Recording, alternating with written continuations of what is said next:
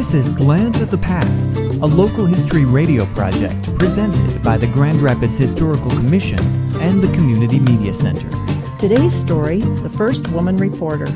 Etta Smith Wilson began her career at the Grand Rapids Herald in 1886. She was determined from the beginning to make herself competent to report every sort of news. She aspired to be a general, all around reporter and didn't want any managing editor to feel that there were cases where she couldn't be sent because she was a woman. She bought a book of baseball rules and studied it diligently. Whenever possible, she went to a ball game, hoping to learn it well enough to report a game should the opportunity arise. The chance came about when the managing editor of the Herald had sent every one of the men out on assignments.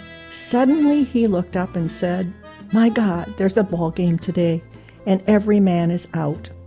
Well, Etta said, Why don't you go yourself? Dear lady, he replied, I don't know a thing about baseball. I'll go, she said. You? he snorted.